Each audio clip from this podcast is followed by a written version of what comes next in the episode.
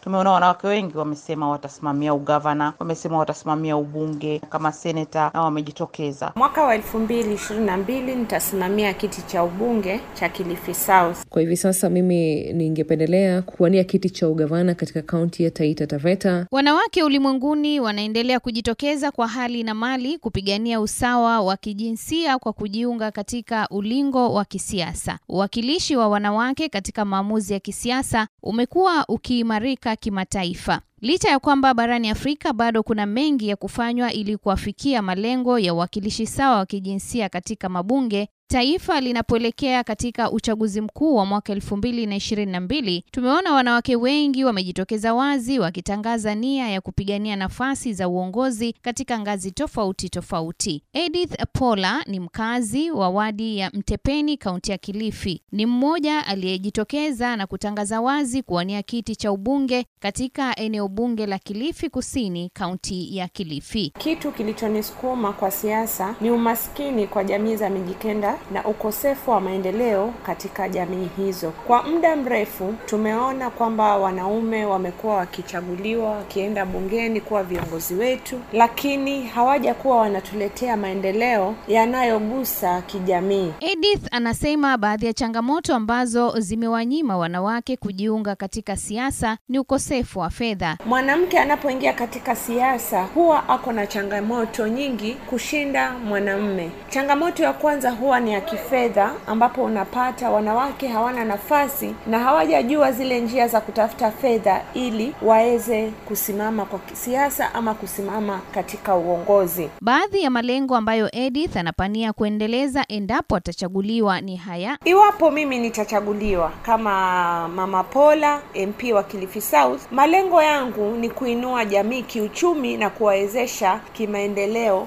mashinani. Jamii inafaa kuweza kujitegemea katika kimaendeleo na katika hali ya kukuza uchumi ule wa mashinani, ili wakaweze kuwa na mapato ya hapa na pale ya kuweza kuinua jamii na hata pia kujisaidia wenyewe. Alikuwa na wito huu kwa wanawake. Mwito wangu ni wakajikakamue na kuongea na wananchi, wawape nafasi hizo ili wakaweze kuonyesha uongozi wao. Kumbuka, palipo na nia pana njia. Kwa hiyo wasiogope wanaume, bali wajitose kimasomaso katika siasa na watafanikiwa. Hamisa Zaja ni katibu mkuu katika chama cha United Green Movement. Yeye pia anapania kuwania kiti cha kisiasa cha umwakilishi wa wanawake katika kaunti ya Mombasa mwaka wa elfu mbili na ishirini na mbili. Kulingana na zile activities ambazo nimefanya nikiwa kwa civil society kwa muda mrefu, ndio msukumo wa jamii ukaniambia kwamba nenda ukatuwakilishe, haswa pia jamii yangu ya watu wanaoishi na ulemavu,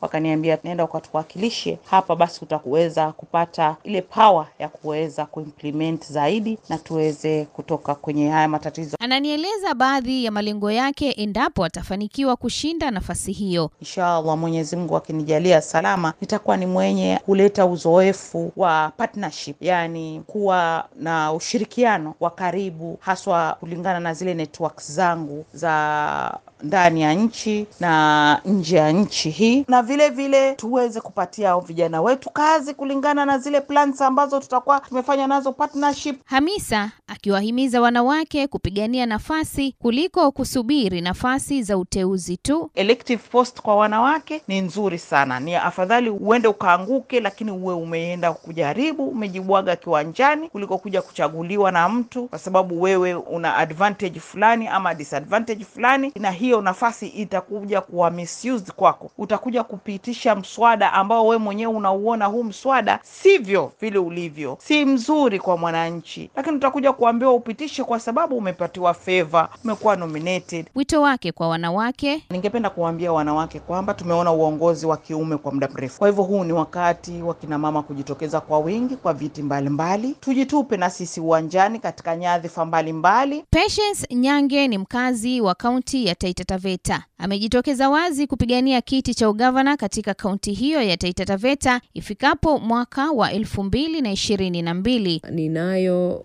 nia na ninalo azimio la kuweza kubadilisha mambo kadhaa pale katika kaunti yetu, kaunti ya Taita Taveta. Nimeshiriki katika kuendeleza kaunti hiyo katika masuala mbalimbali. Kwa hivyo hivi sasa mimi ninaona kwamba ni wakati ningepata nafasi ya kuweza kutumikia watu wangu, kuboresha maisha ya wakazi wa Taita Taveta. Baadhi ya malengo anayonuia kutimiza endapo atapata nafasi hiyo ni haya. Kwa hivi sasa natamania kaunti ambayo itakuwa na mabadiliko kuhusiana na jinsi gani tunaweza kuboresha maisha ya wakazi upya. Nafikiria kuhusu elimu, nafikiria kuhusu uwekezaji, nafikiria kuhusu utalii, usawa wa jinsia, nafikiria kuhusu miradi ambayo itaboresha maisha ya vijana, maisha ya kina mama, maisha ya kina baba zetu. Nafikiria kuhusu afya na tiba, vilevile vile kilimo, kuna madini pia. Nafikiria kuhusu barabara zetu. Ni mambo ni mengi ambayo kwa kweli mimi ningetamani yabadilike katika kaunti hiyo. Kulingana naye, vyama vya kisiasa kwa sasa vinajizatiti kuwapa nafasi wanawake kuwania nafasi mbalimbali mbali za uongozi. Kama unavyokumbuka, kuna mswada wa wawakilishi wa jinsia bungeni, ule mswada wa thuluthi mbili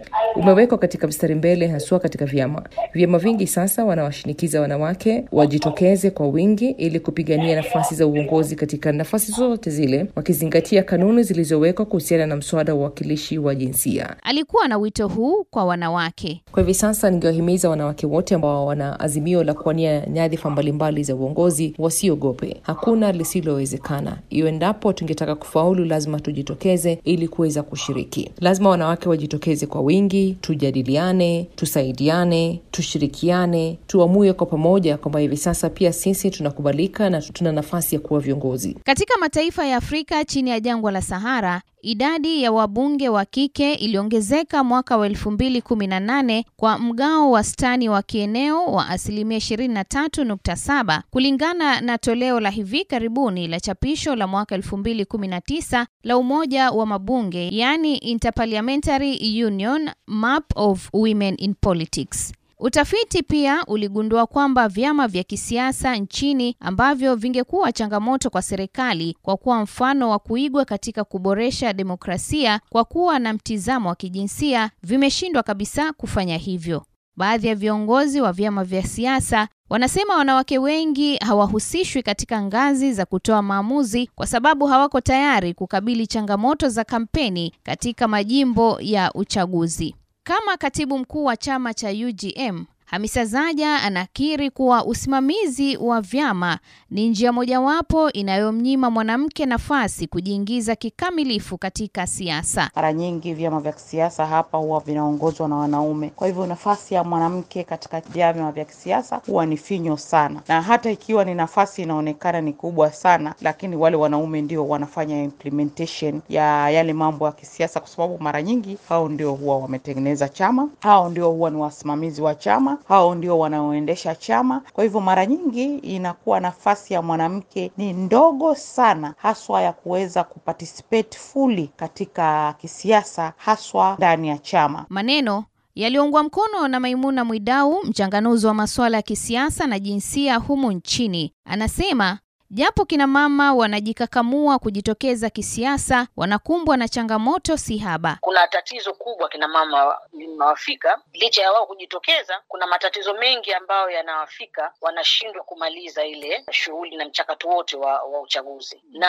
tatizo la kwanza kubwa sana, kina mama wengi hawana fedha za kuendesha kampeni. Hiyo inawaangusha kina mama mara nyingi sana, hata kama ni viongozi wazuri, lakini mara nyingi wanakuwa hawana zile fedha za kuendesha kampeni. Swali lingine ni kina mama wanapopitia katika vyama vya kisiasa, ule mchujo huwa ndio kizuizi chengine kikubwa. Wanachujwa mara nyingi na wanapatiwa kina baba uh, cheti cha kwenda kuwania, na hii imeonekana dhahiri, vyama vingi vinapendelea kuwapa kina baba. Anasema idadi ya wawakilishi wa wanawake humu nchini Kenya iko nyuma ikilinganishwa na mataifa ya Jumuiya ya Afrika Mashariki. Kwa hiyo idadi mpaka dakika hii uh, katika nchi yetu Kenya ukilinganisha na nchi zingine za East Africa bado tuko nyuma sana kufikisha ile idadi kwanza inayotakana kwenye katiba na ile idadi ambayo nchi zingine zimeweza kufikia. Sasa tufanye vipi ili tuweze kufikia hicho kiwango? Moja ni kwamba